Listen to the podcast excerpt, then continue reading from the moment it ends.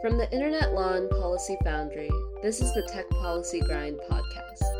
Every 2 weeks, we'll discuss recent developments and exciting topics in the technology and internet law and policy space.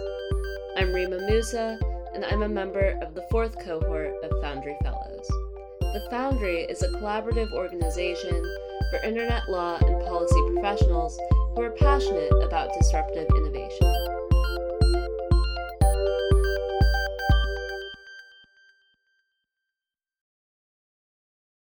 Just a few weeks ago, the landmark Roe v. Wade decision that established constitutional protection for reproductive rights and bodily autonomy for those who can become pregnant was overturned in the Dobbs v. Jackson Women's Health Organization decision. This opinion was anxiously anticipated after it was first leaked in early May. For today's episode, I chatted with Eva Galperin, the Director of Cybersecurity for the Electronic Frontier Foundation, on the implications of the current privacy and surveillance landscape on the enforcement of state laws emerging from the overturning of Roe, as well as the response of the privacy and security community in its wake, and useful resources and ways to mobilize in the effort to protect privacy, digital liberties, and reproductive rights. Eva's work is primarily focused on providing privacy and security for vulnerable populations around the world. More recently, she's worked on addressing the digital privacy and security needs of survivors of domestic abuse.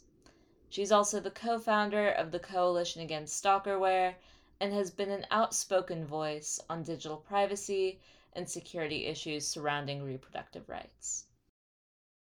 Thank you so much, Eva, for taking the time to chat today. I think just to get started, I'll ask you, what is going on? What are some of the issues that we've seen already coming out in the wake of the overturning of Roe as it relates to privacy, digital liberties, and surveillance? All right. So last week, we saw the Supreme Court overturn Roe versus Wade in the Dobbs case. And this is not unexpected. A full copy of the decision was leaked approximately a month ago, and we expected to see this decision in June, which gave us a lot of time in which to prepare. And indeed, most of the people working in reproductive rights and privacy have been expecting this since approximately 2016, and it has been the explicit goal of sort of the ultra-conservative branch of the Republican Party since 1973. So it's not like we didn't know this was coming. And we've had a lot of time in which to think about our tactics and a lot of time in which to prepare. But what we're seeing right now is, well, let's start with what we were seeing before the overturn of Roe. Around the time that it became clear that the overturn of Roe was imminent, states like Texas and Oklahoma passed laws that made it possible for individuals to file civil suits against people that they thought were aiding people with abortion access. And that is not, violation of Roe. That's sort of like getting around it. But it was sort of the first step. And it included sort of, deputizing people and turning them into an army of snitches because they could get $10,000 for suing someone that they thought had assisted with an abortion. This law was almost immediately used to prosecute a woman for her pregnancy outcome. This case was dropped in the state of Texas, and the judge specifically said, hey, this is not what the law is for. But that was cold comfort to the woman who had to go through this entire process at a particularly difficult period in her life. And of course, if you look at the people who are being targeted with prosecution over their pregnancy outcomes, it is almost entirely women of color, and women who are living below the poverty line. So When we talk about how the overturn of Roe is going to hurt people and is specifically going to hurt people seeking abortions and also people who have miscarriages, and we come up with all of these scenarios, the first thing that we need to do is we need to acknowledge that even before the overturn of Roe, we were seeing consequences. Just we were seeing consequences for people whose identities are largely marginalized, and so when they have consequences, it's not seen. These are not real consequences. These are just poor women of color. But I think that what's and hopefully sarcasm gets across in this particular situation. But yeah, the consequences are already here. If you are, an undocumented migrant, if you are a person of color, if you are living below the poverty line, or some combination of all of these marginalized identities. And all that we're going to see in the future is we're going to see this present expanded out to more and more groups of people. One of the first sort of pushbacks that I got immediately after the overturn of Roe is like, wait a minute, abortion is not illegal. Roe did not suddenly make abortion illegal. And that is disingenuous argument. There were many states that had trigger laws that were essentially just waiting for the overturn of Roe in order to make abortions illegal or essentially inaccessible.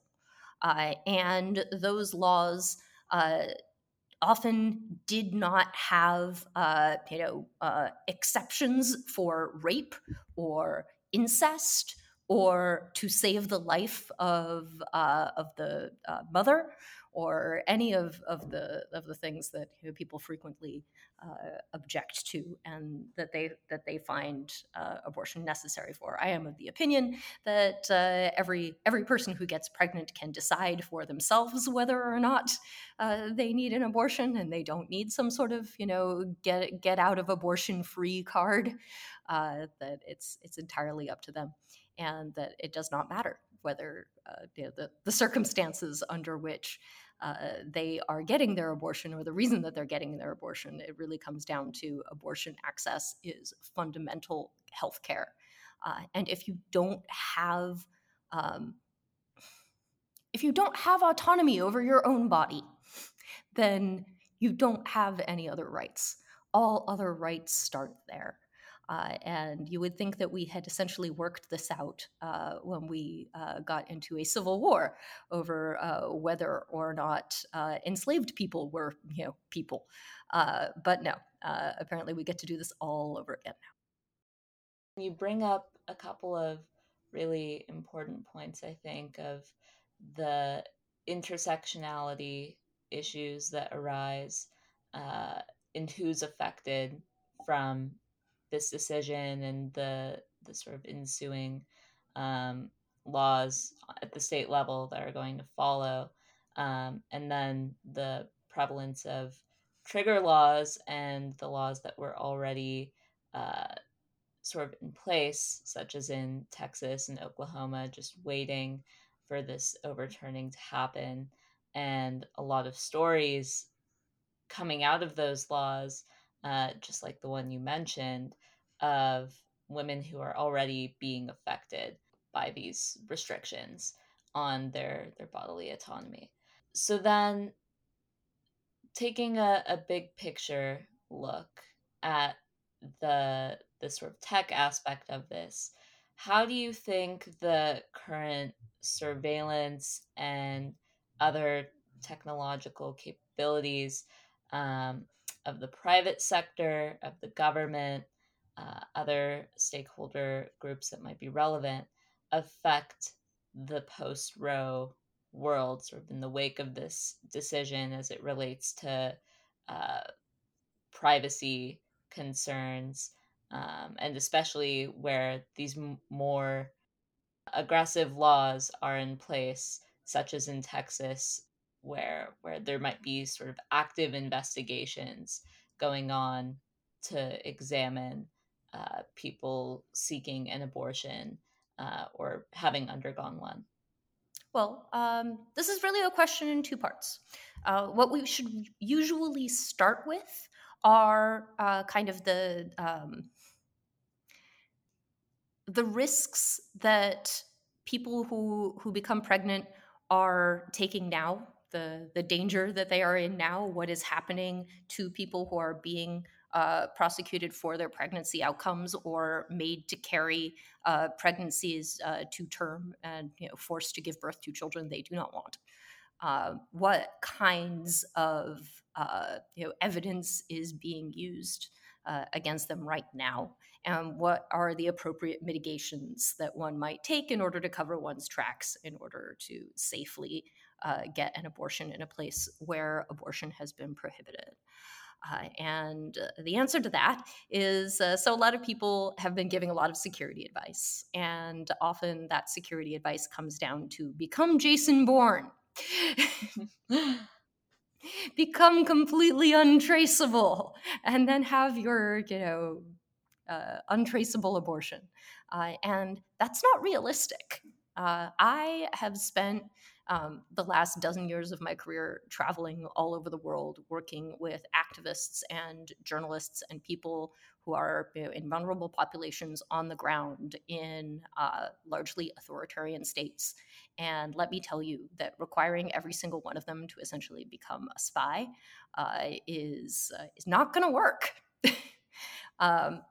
So I try to start with the simplest advice, which is very grounded in the kinds of things that people who are being prosecuted for their pregnancy outcomes are seeing right now. People who are being prosecuted for their pregnancy outcomes are not being brought in a dragnet looking for everybody who has searched for abortion in this state or anyone who has walked into this Planned Parenthood in California or anything like that. That is not what is happening right now. What is happening right now is that people are being turned in by their doctors, by their nurses, and by people that they trust.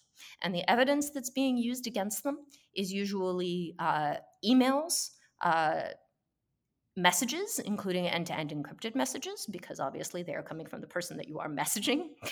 And so that's the other end of the encryption. End-to-end encryption is not saving you there. And Google searches, searches into search engines, not just Google, but usually Google.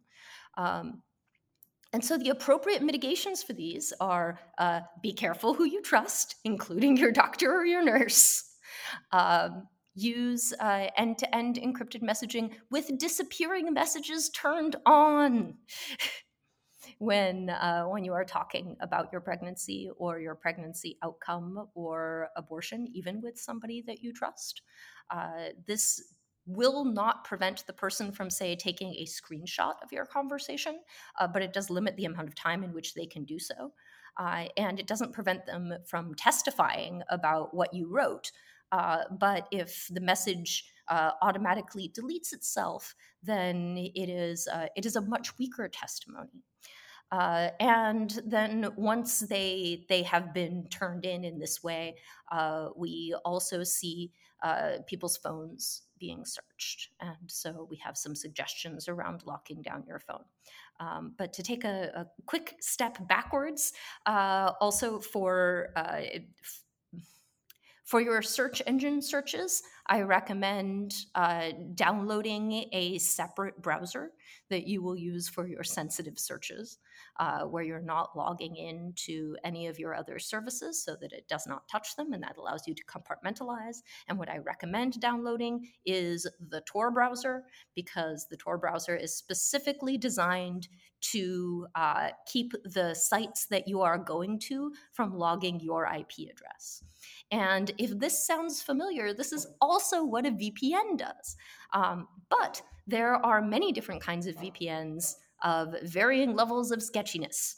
And when you use a VPN, the VPN company usually does have a record of who you are and where you have been going, and they can be subpoenaed. So this is why I recommend Tor browser over a VPN. But if you find Tor browser to be too difficult, Yael Grauer over at Consumer Reports has a really nice breakdown of what VPNs are more privacy protecting than others. But really, Tor browser is the way to go because it is the most foolproof. It is specifically designed for this purpose. So I recommend that people do that. What else am I recommending? I think that's about it. You know, just be careful who you trust. Turn on end-to-end encrypted messaging. Turn on disappearing messages. Use a separate browser for your sensitive searches. Ideally, Tor browser. The second half of this is about looking to the future, about what kinds of threats we are likely to see. Stuff that is coming up in the next few months, stuff that's coming up in the next year or two, stuff that we will be seeing in the coming years. And again, this is less immediate than the threats that we are seeing right now, but also it is my job to look into the future and to see how governments and to use my experience with the ways in which governments have tracked journalists and activists and dissidents in authoritarian regimes, and apply that to people who are seeking abortions. And in that case, not only do people who are seeking abortions really need to up their operational security, but we really need for companies to step up and to simply not gather the data in the first place and to commit to protecting what data they do gather so that they do not become part of a dragnet. EFF, for example, has just filed an amicus in a dragnet search case, not having to do with abortion, in which the government simply asked for everybody who, the identities of everybody who made a particular search. When in a particular area. And that is a very scary future. Because one of the big differences between now and 1973 is that we have this sort of surveillance state. We are living in an era of unprecedented digital surveillance. We walk around with tracking devices in our pockets, and they can give away an awful lot of very sensitive information about who we are and what we are doing at any given time. And if we don't want this data to be used against us in the near future, then we need to start thinking about how we are going to protect it now. And that's something that the entire tech industry and that all of tech policy needs to be thinking about now before the threats show up.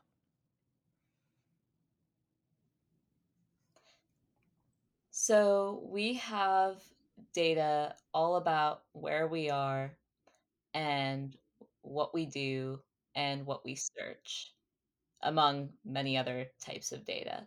And that's being collected both actively and passively, sort of without our knowledge or it being salient to us. And so the issues around location data and search data seem to be particularly salient. But what other vulnerabilities or vectors do you think are relevant to keep track of now and, as you speak of in the future,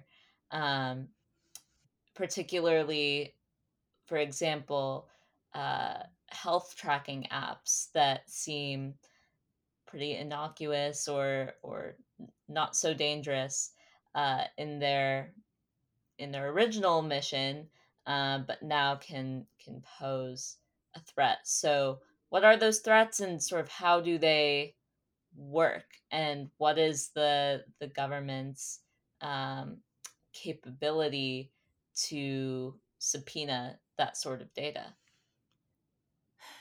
Well, there are a variety of health apps out there, and they are very, very commonly used by people who may become pregnant in order to affect their pregnancy outcomes or in order to avoid becoming pregnant. And I think that's one of the reasons why the discussion of period tracking apps really caught on in the public imagination. when Roe was overturned, one of the, you know, sort of big pieces of advice that everybody kept giving was you should delete your pregnancy tracking app. Should you? The answer is probably no. This is not an immediate threat. Not all pregnancy tracking apps are created equal. Some of them are more privacy protecting than others. There are apps like Yuki that make sure that they keep all of your information on your device where you can control it, which is potentially better than having it, in the hands of the company where it is potentially subpoenaable by governments and law enforcement. But for the most part, like, this is not the kind of attack we're seeing right now, and it's probably not the kind of attack that we are going to see anytime soon. But that doesn't mean it will not come in the future. So, if people are deleting their pregnancy apps or their pregnancy tracking apps and then going, or their period tracking apps, and they're like, oh, well, I'm done. I have protected myself. Then they're actually doing more harm than good. And I am very concerned about that. That is not what people should be doing right now. The threat of data being subpoenaed from period tracking apps and health tracking apps exists. It's not the biggest threat, and it's not the most immediate threat. We saw the concurrence written by Justice Thomas call out decisions protecting the right to obtain contraception, same-sex marriage, homosexuality, these really sort of basic rights. So how do these rights get affected by this sort of landscape of tech and privacy if we are to see a future in which those rights come under direct threat of restriction or overturning, as we saw with Roe? Well, in many ways, Roe was targeted by arch conservatives in the Republican Party because it is a linchpin. It is the foundation on which many other rights and civil liberties rest. And a lot of the foundational cases, the cases that allow people to have free access to contraception, that allow people of the same gender to get married, that allow people that allows for interracial marriage, which incidentally Justice Thomas is not interested in overturning for some reason. These are all laws that rest on the foundation of Roe, and now that they have overturned Roe, the Supreme Court can now go about undoing the work of many decades of civil liberties jurisprudence, which Justice Thomas seems to be very enthusiastic about. Other justices have come out and said that this is going to be problematic and that they should stop at Roe. But these are the same justices who, when they were being questioned during the hearings in which they were about to be named to the Supreme Court, also said that Roe was a settled issue. So I don't trust a damn word that comes out of their mouths about what they will and will not overturn. So yes, I think that all of these other rights are potentially in danger, and they are in imminent danger. And again, all of the same tools that are used to surveil us that can give away information about whether or not somebody is pregnant can also be used to give away information about whether or not someone is seeking contraception, about whether or not someone is homosexual, about, you know, all kinds of other things which are currently protected under civil rights laws and are rest on the foundation of these cases. And we could definitely see dragnets. In the case of sort of outlawing homosexuality, dragnets of, you know, gay men in bars were incredibly common for a very long time. It was not unusual to see gay bars just outright raided and everyone inside arrested. So that's that is your future over in a world in which we have sodomy laws again. So imagine, if you will, that instead of waiting for everybody to walk into a bar, you just subpoena Grindr. That is a horrifying thought, and I think especially we just had Pride Month. These issues should be, you know, top of mind for everyone, no matter what community you identify with or belong to. You know, we're one global community, and these issues really in the digital world, I think, are going to affect everyone. Thank you for digging into that. So I want to scale back a bit and take a look at what the response has been to the overturning of Roe. And like you mentioned near the beginning of our chat, there was some time to prepare and to sort of conceptualize what this future might look like, considering that the Dobbs opinion was leaked. So what has the response been that we've been seeing so far from the private sector, from civil society, and what do you think the impact of Dobbs might be on the wider data privacy and surveillance law landscape as we move forward? Well, the bad news about this not being 1973 is, that we are living in a world of unprecedented data surveillance. The good news about the fact that we are not living in 1973 is that abortion does not look like it did in 1973. Many abortions, a significant portion of abortions, are self-administered through medicine. You don't have to go and get a procedure in a clinic anymore for a significant number of abortions. And this means that next we're going to see a battle over access to medications. All the medications that could potentially cause an abortion. And in fact, we are already seeing people in states where abortion has essentially been outlawed being denied access to medications that are potentially pregnancy ending, even if they have been prescribed in completely different contexts, such as when a person has lupus. And that is very disturbing. We have also seen platforms taking down posts about abortion information, about where you can get an abortion safely and securely, about where you can get medication mailed to you. And we are going to have a knockdown, drag out fight with the platforms in order to protect this information, because safe, accurate, and secure information about how to get a self-managed abortion is really what is going to save lives here.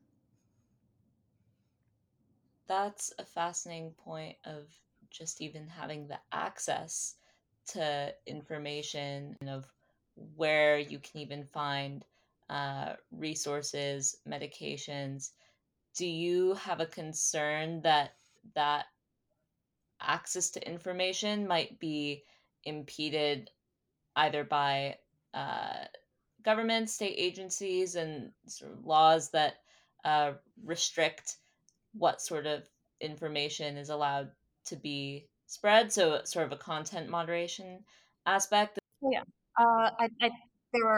there are two aspects of this to be concerned about. The first is proposed legislation banning this kind of content. And the second is platforms choosing to ban this kind of content voluntarily because it is banned in some states, or simply because they think that it might be banned in some states. Platforms ban all kinds of content that is not illegal anywhere. And it is entirely within their right to do so, but it is not great, and it is. I am not looking forward to a future in which the platforms essentially shoot themselves in the foot by complying in advance. Right. So, what can we do about this? Where can we go from here? What can listeners to this show do to protect themselves, protect people they care about? I know you mentioned some really proactive security tips that can be taken in the short run. But even as far as activating and mobilizing to combat some of these concerns that are on the horizon, any sort of recommendations there? Well, the primary recommendation that I have is that if you are a person who may need an abortion in the future, that now is a good time to take a good hard look at your operational security, to learn how to use the tools that will allow you to segment your data, so that when you are in a panic, when you are having a very hard day because you have gotten some very bad news, you already know how to use these tools, and you don't have to learn on the fly. So that is my primary recommendation. My secondary recommendation is that right now people are making a lot of social media posts about how, like, so if you want to go camping, you can come over to my house, that will take care of you. And this is very cute. And in order to indicate that they will help people to get abortions. This is actually not helpful at all. Police are not dumb. They know exactly what you mean. And furthermore, these sort of auntie networks of people who are just showing up and saying, like, hey, I will help you with your abortion are, they're not very safe. And they have often been infiltrated by trolls. And so what I recommend doing is to find the existing networks and to plug into those networks and to provide your support that way. There are vast, robust networks largely run by people of color in the United States that have been at this for some time. And rather than creating your own thing and building a whole new thing, plug into the stuff that already exists. It is so much more useful. And sort of trying to create your own thing on the fly is potentially dangerous to the people that you're trying to help and is definitely counterproductive. Absolutely. Because I can imagine that in those more established networks, there are maybe processes in place to weed out trolls or people who could actually pose a danger. They've been at this for some time, and their operational security is much better. They have spent a lot of time thinking about these problems because these kinds of restrictions are simply not new for communities of color. They've been at this for years. Yeah, such is the unfortunate reality, but I suppose fortunate that there's this infrastructure in place that people can lean on in their times of vulnerability. So, Eva, any final thoughts on this subject? I know that we could probably chat about it for hours. There's so much going on, but anything you want to leave the listeners with? Well, for the sort of people who are interested in internet law and policy, sometimes these are people who work at tech companies.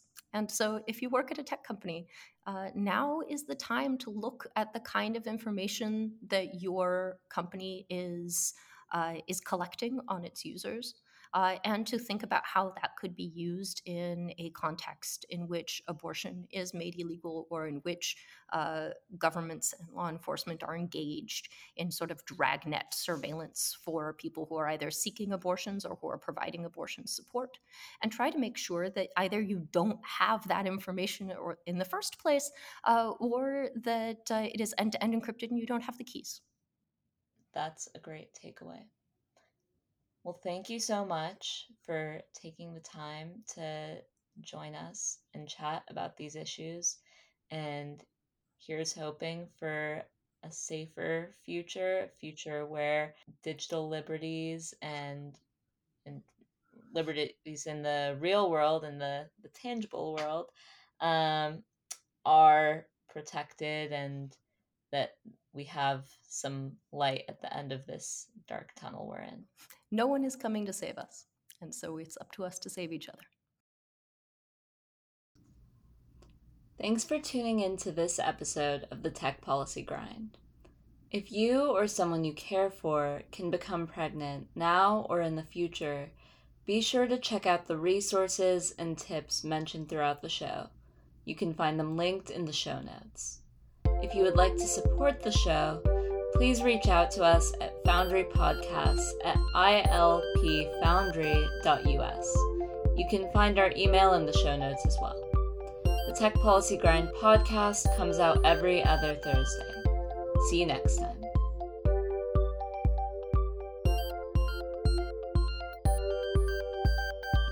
The Tech Policy Grind podcast was created by the fellows at the Internet Law and Policy Foundry. It's produced and edited by me, Rima Musa, with support of the incredible Foundry Fellows.